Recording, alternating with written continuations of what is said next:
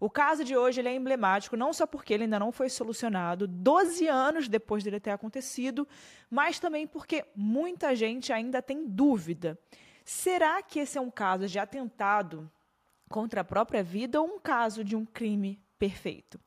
Aqui é Erika Miranda, esse é mais um episódio do Casos Reais. Toda semana eu trago um episódio novo aqui, um, um caso que vocês me pedem, ou no site do Casos Reais, ou sempre na descrição dos episódios, vocês sempre me botam ali nos comentários. E eu também sempre recebo pelos directs. Então, se você quiser mandar alguma sugestão, estou sempre aberta para ver essas sugestões. Essa daqui foi muito pedida, principalmente lá no site www.casosreaispodcast.com.br. E antes de a gente começar esse caso, eu sempre aviso para vocês que todas as informações que a gente dá nesse episódio, em todos os outros, são de registros públicos, tanto da imprensa quanto pelas quanto registros das autoridades competentes. Todos os dados que a gente cita, nomes, é, detalhes, esses detalhes estão de acesso público em qualquer lugar que você queira procurar e queira ter acesso. E a gente coloca sempre aqui embaixo, na descrição do episódio, as fontes que a gente sempre traz para fazer esse caso. Então, vamos parar de conversa e vamos para o caso de hoje. E esse é o caso da Fernanda Lages.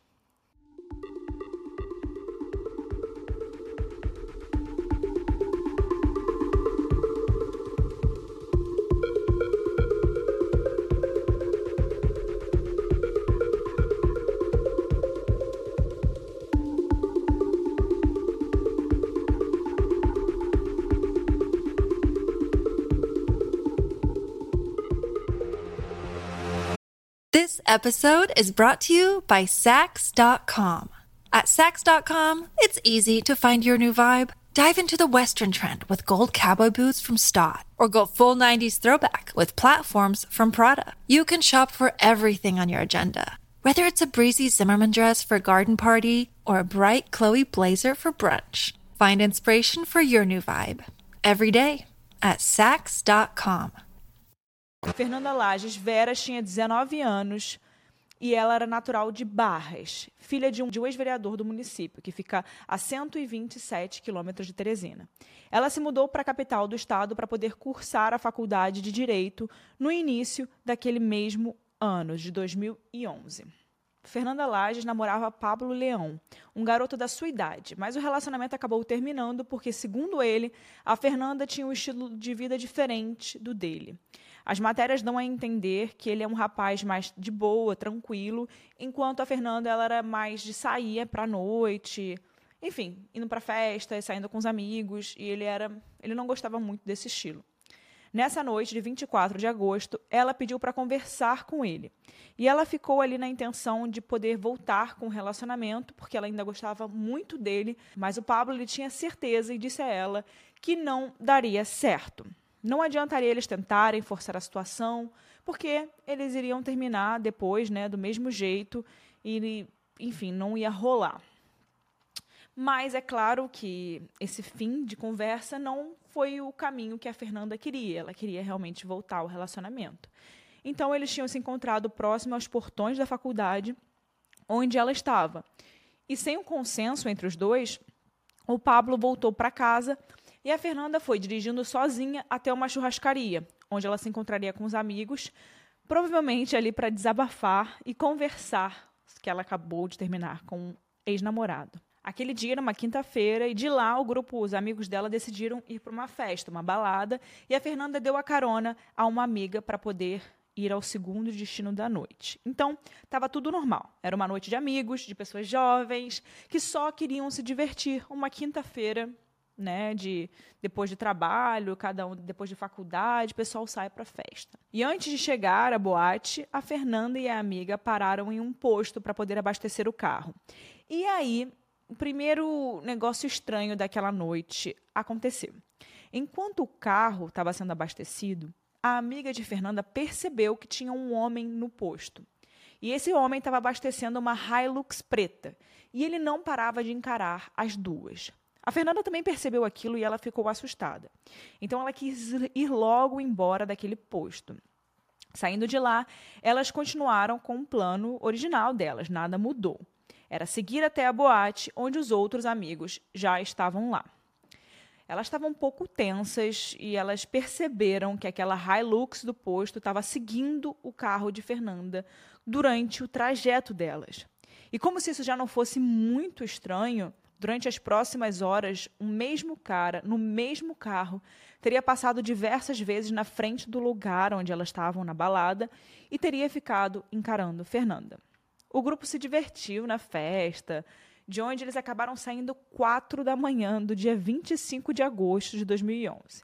Fernando e os amigos seguiram para um restaurante, desses restaurantes aí que ficam abertos a madrugada toda, né? No Rio de Janeiro a gente chama de podrão. Não sei como é na sua cidade. Enfim, ela ficou lá, a menina ficou lá, a Fernanda, por um tempo. Depois de se despedir do grupo, ela foi embora sozinha no seu carro. Os amigos dizem que ela parecia super bem, não aparentava estar nervosa, nem pela conversa com o ex-namorado, Pablo, nem pelo episódio com o cara da Hilux, que já tinha sido esquecido. O que ninguém sabia e aparentemente ninguém conseguia explicar é por que, que o seu carro seguiu rumo ao prédio da Procuradoria Geral, que naquela época ainda estava em construção. Mesmo que se ele tivesse pronto naquela época, em plena atividade ali, imagina, funcionando, a gente pode até pensar que para algum estagiário ou pesquisa, né, alguém pode ir lá só por esses motivos, seja para um estágio ou para uma pesquisa, porque era estudante de direito, e ela até poderia ir por esse propósito, porque de fato ela fazia isso, mas esse não era o caso. E mesmo que fosse, era um horário muito esquisito para você ir para o prédio da Procuradoria Geral. E mesmo né, em obra, ainda mais em obra. Enfim, resumindo, não fazia sentido ela estar ali aquela hora da madrugada, a não ser que ela tivesse ido encontrar com alguém ou fazer alguma coisa. Nesse trajeto, ela não infringiu nenhuma lei de trânsito, não teve excesso de velocidade, não ultrapassou nenhum sinal, nem nada. Mas foi nesse local que o carro dela estava estacionado e foi onde muita coisa aconteceu. Às 5h55 da manhã, menos de duas horas depois dela se despedir dos seus amigos, a Fernanda foi encontrada morta, caída no pátio de obras por um dos funcionários da construtora que tinha chegado para assumir o seu turno. Fernanda tinha caído do prédio, mas o que a polícia, que foi chamada de imediato, ainda precisava descobrir é se ela caiu em um acidente, pulou de propósito do alto da construção ou se ela foi jogada de lá por alguém. A perícia iria se encarregar do laudo enquanto todas as pessoas que viram ou estiveram com a Fernanda na noite anterior e na madrugada também, elas seriam ouvidas em depoimento. Afinal, ainda não se sabia né, se era um suicídio ou um homicídio. O primeiro suspeito, como sempre, foi o ex-namorado, Pablo, bem normal nesse tipo de caso. Sempre o ex, o atual, enfim, a pessoa que tem um relacionamento amoroso com a vítima é sempre colocado como a pessoa que poderia ter motivação e oportunidade para poder cometer um crime. Então, foi isso que fizeram de primeiro momento.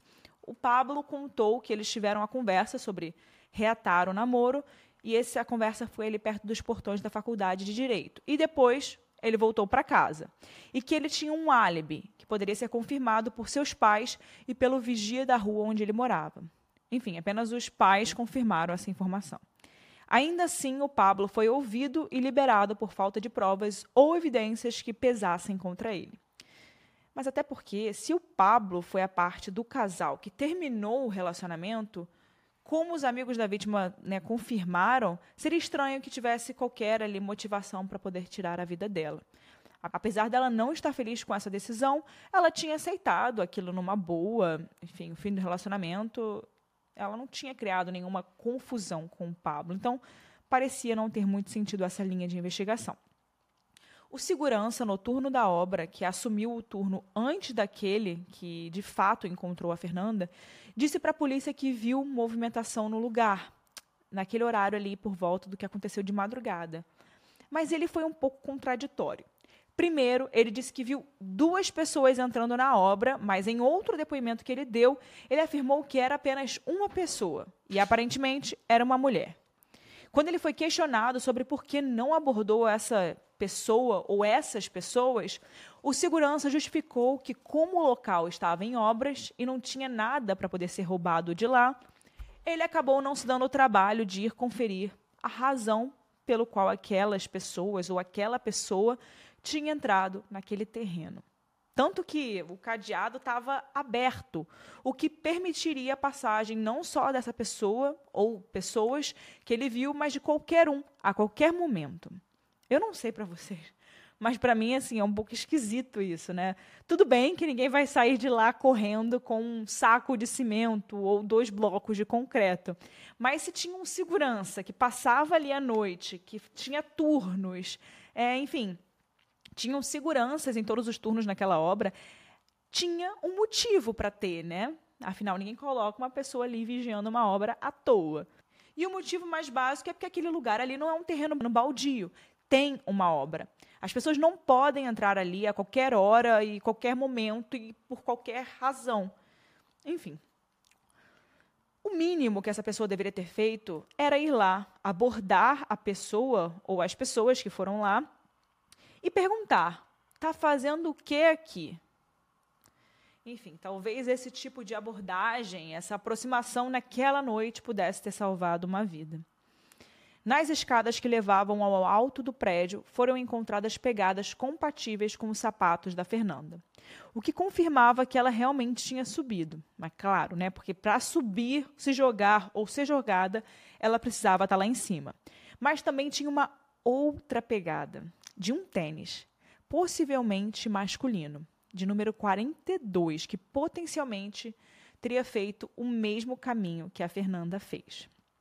E tem um detalhe: ainda que o cadeado do portão da obra estivesse aberto, como o vigia falou, para poder retirá-lo junto às correntes do portão, só se a pessoa estivesse de dentro da obra. Ou seja, a Fernanda só poderia entrar ali e andar livremente se alguém que estava dentro da obra já tivesse deixado o portão aberto, escancarado. Mesmo com essas evidências, a polícia não descarta a possibilidade de Fernanda ter se jogado propositalmente ali do alto da construção em como vários casos a gente já viu algo que atrapalhou muito as investigações e para a polícia conseguir fazer melhor o trabalho deles, foi que o local aglomerou muitas pessoas para que foram lá para poder ver o que tinha acontecido, que colocou ainda mais pegadas no lugar. E fora que o corpo dela estava repleto de pessoas ao redor, que podem ter mexido nela ou destruído alguma prova do crime, né? E isso, enfim, dificultou tudo. Então, até mesmo aquela pegada do tênis que foi encontrada, que poderia levar a algum suspeito, acabou se tornando apenas mais uma possibilidade nesse caso. E não uma prova real de que alguém estava lá com ela. Enfim, as impressões digitais e o rastreamento das chamadas de telefone seriam os caminhos viáveis naquele momento para poder uma, dar uma possível solução do caso. Né? Então foi isso que eles fizeram. Naquela investigação, até o seu computador, o computador da Fernanda, foi levado pela perícia, para que profissionais especializados em perfis psiquiátricos pudessem confirmar ou descartar a hipótese de suicídio. Enfim, que os amigos e familiares da vítima achavam improvável. O carro também foi periciado, e sem vestígios de mais alguém dentro dele, além da própria Fernanda ou da amiga que pegou carona com ela até a balada naquela noite. Nas conversas anteriores àquela madrugada de agosto, uma potencial pista foi encontrada.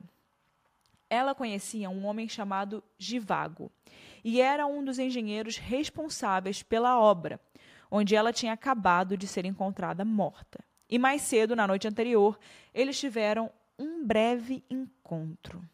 Geralmente aqui, gente, a gente abre para poder falar o nome de todos possíveis envolvidos. Mas dessa vez eu vou abrir a exceção e só falar o primeiro nome dessa pessoa, porque ele não foi condenado. Seguindo, esse homem, de vago, já conhecia Fernanda. Não se sabe ao certo como ou porquê, já que as informações são muito desencontradas sobre isso, mas eles acabaram se encontrando em um dos bares em que a Fernanda estava na noite anterior à morte dela. Givago é engenheiro e foi um dos responsáveis técnicos daquela obra. Ele era de uma família bem de vida e com raízes políticas no Piauí. E por muitas vezes ele afirmou, depois de ele ter sido considerado suspeito, que essa era mais uma perseguição política de alguns jornalistas que não gostavam dele do que, né, de fato, uma suspeição ali pelo crime. Mas o fato é que ele foi visto no bar com Fernanda, conhecia ela, tinha acesso àquela obra, e se por acaso tivesse alguma coisa com ela a mais, né, como foi falado muito naquela época, ele poderia ter cometido um crime passional. This episode is brought to you by Sax.com. At Sax.com, it's easy to find your new vibe. Dive into the Western trend with gold cowboy boots from Stott, or go full 90s throwback with platforms from Prada. You can shop for everything on your agenda, whether it's a breezy Zimmerman dress for a garden party or a bright Chloe blazer for brunch. Find inspiration for your new vibe every day at Saks.com. Hey, it's Ryan Reynolds, and I'm here with Keith, co star of my upcoming film, If, only in theaters, May 17th. Do you want to tell people the big news? All right, I'll do it. Sign up now and you'll get unlimited for $15 a month in six months of Paramount Plus Essential Plan on us. Mintmobile.com slash switch. Upfront payment of $45 equivalent to $15 per month. Unlimited over 40 gigabytes per month. Face lower speeds. Videos at 480p. Active Mint customers by 531.24 get six months of Paramount Plus Essential Plan. Auto renews after six months. Offer ends May 31st, 2024. Separate Paramount Plus registration required. Terms and conditions apply if rated PG. Mas antes de seguir, beba água, que é muito importante beber água. Então vamos parar aqui um pouquinho e vamos beber um pouco de água. E claro, vocês imaginam, né? Um suspeito relativamente famoso de uma família com nome deixou a população e a mídia agitada naquele momento. O povo de Teresina, assim como a família de Fernanda, passou a ter certeza de que se tratava de um homicídio. Que tudo seria feito para cobertar e não punir o aspas assassino rico e poderoso. Fecha aspas. Uma semana depois da abertura das investigações, o delegado responsável pediu afastamento do caso. Esse delegado ele afirmou na época que a sua repartição não tinha estrutura para uma investigação desse porte, que essa foi uma das investigações mais caras da história de Teresina, tá? Se eu não me engano, foi a mais cara do Piauí. Então, assim, foi muito investigado. Todo mundo estava de olho nesse caso naquela época. Enfim, devido à pressão da imprensa e da população, o caso foi, foi passado para CICO, Comissão Investigadora do Crime Organizado do Piauí. Lá, uma nova equipe apurou e identificou que os registros de ligações feitas por Fernanda foram apagados do seu aparelho. Mas a recuperação seria feita diretamente com a operadora, que colocaria não só o telefone de Fernanda, como dos seus contatos por telefone naquela noite, que estavam em áreas próximas ou um pouco distantes. Isso serve para o que a polícia chama de triangular, né? uma perícia triangular, que é botar pessoas suspeitas no mesmo local ou nas proximidades de onde estava a vítima, de acordo com os sinais de seus próprios telefones. Assim, daria para descartar suspeitos ou incluir pessoas que até então não estavam sendo investigadas. As possibilidades de encontrar um suspeito nunca foram admitidas pela polícia. Eles até chegaram a interrogar, além dos engenheiros e funcionários da obra, um homem que tentou ficar com Fernanda naquela noite do crime, mas foi posteriormente descartado como suspeito, assim como outras pessoas das festas que ela frequentou antes de falecer. O laudo emitido pelo Instituto Médico Legal do Piauí, logo depois da morte, informou que Fernanda tinha lesões produzidas antes da sua morte pela queda do edifício em construção. As marcas seriam marcas de algo que foi for de forte impacto, como se alguém estivesse batendo nela com uma barra, ou como se ela tivesse sido jogada das escadas que dão acesso àquele prédio. Então, isso mostrava que alguma coisa poderia ter acontecido antes de fato ela ter caído. Uma testemunha foi primordial para que uma agressão entrasse na linha do tempo do crime.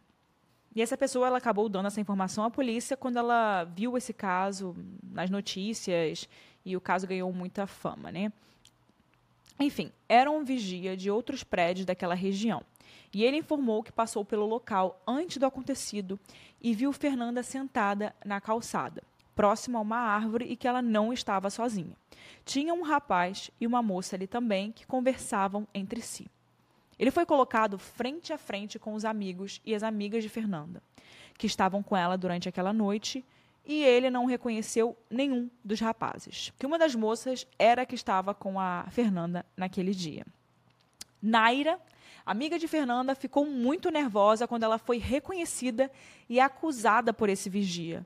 E ela acabou sendo detida porque ela continuava negando que estivesse naquele local e, enfim, sem dar o nome do rapaz também que tá, estaria lá, segundo esse depoimento desse vigia. Caso ela realmente não estivesse naquele lugar, como é que ela vai dar um nome da pessoa, enfim, identificar uma pessoa se ela não estava lá? No tempo em que ela ficou presa e a investigação continuou, a ideia que a polícia passava era de que algum suspeito forte estava na mira da culpa. Algumas matérias de jornais locais chegaram a dizer que a polícia já sabia quem era e já tinha até o nome do autor do crime e que em breve seria divulgado. Então vamos lá. Os suspeitos até agora são o cara que tinha insistido para Fernanda ficar com ele, né? O cara da Hilux do posto que seguiu a Fernanda e a amiga, um dos engenheiros da obra onde o corpo foi encontrado, que segundo amigos se conheciam e se encontrou com ela, e a amiga e o rapaz desconhecido com quem o vigia viu Fernanda. Para ter uma ideia, até ritual de magia começou a surgir como especulação. Clássico, né, gente? Um caso famoso brasileiro que não coloquem um ritual de magia no meio não é um caso brasileiro, né? Todos os casos de brasileiros muito famosos acabam caindo nessa especulação. Levantou-se a possibilidade de que a Fernanda tivesse sido vítima de sacrifício humano mas ninguém sabia dizer quem ou qual grupo teria feito isso, ou a razão por terem escolhido ela, se de fato fosse algo desse tipo. A morte de Fernanda em agosto de 2011 trouxe várias teorias à tona. E o que não faltavam eram possibilidades para que alguma suspeita se tornasse mais sólida.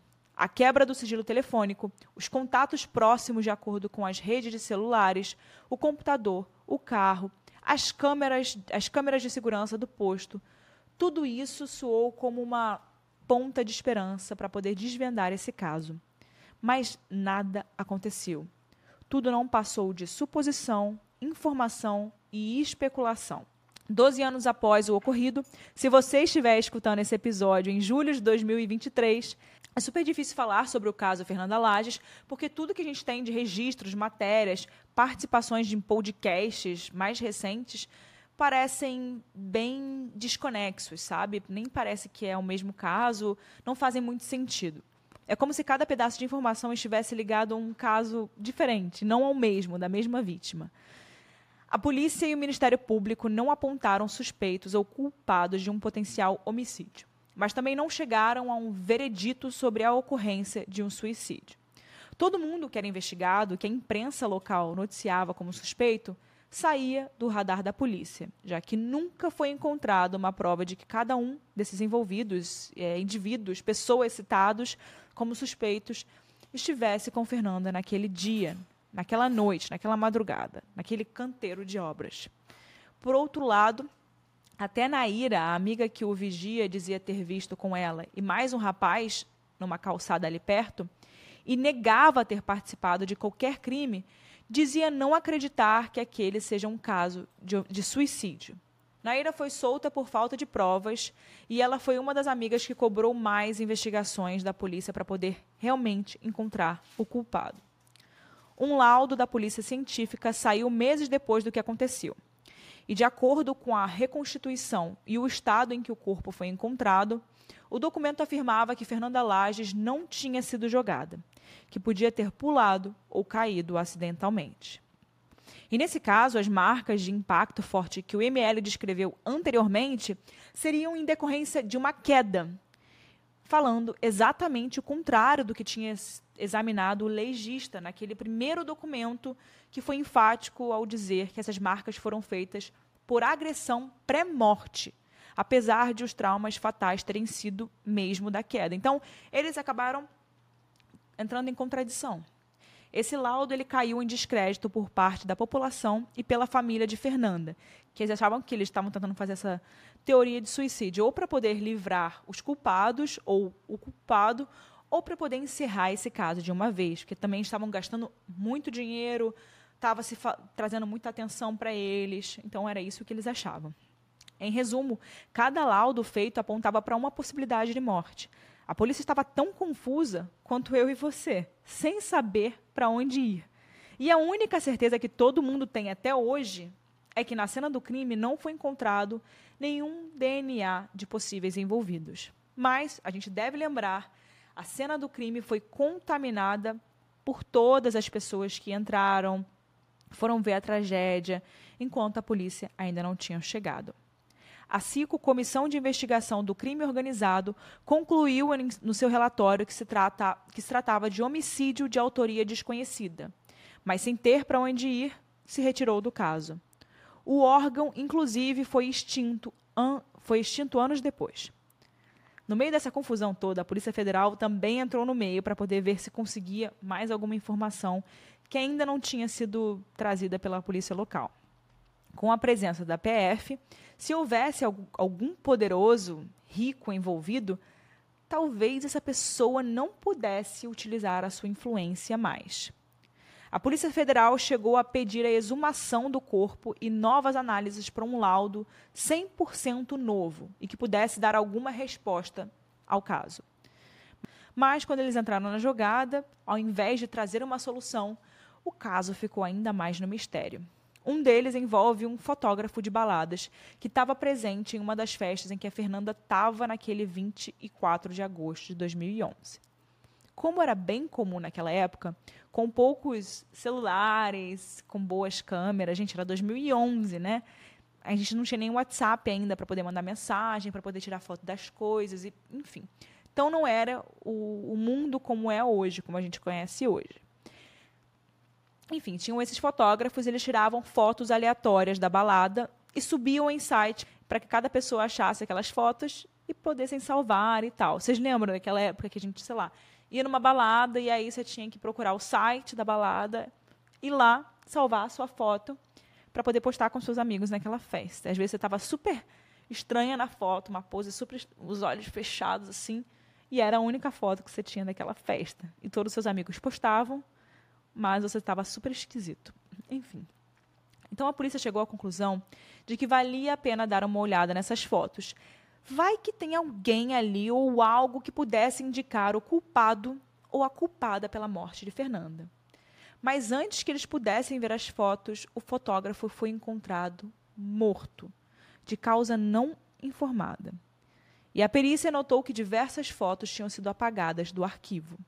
Outra coisa estranha é que o inquérito feito anteriormente tinha mais de 6 mil páginas. E que quando esse documento chegou às mãos da Polícia Federal, os promotores disseram que várias folhas sumiram do processo.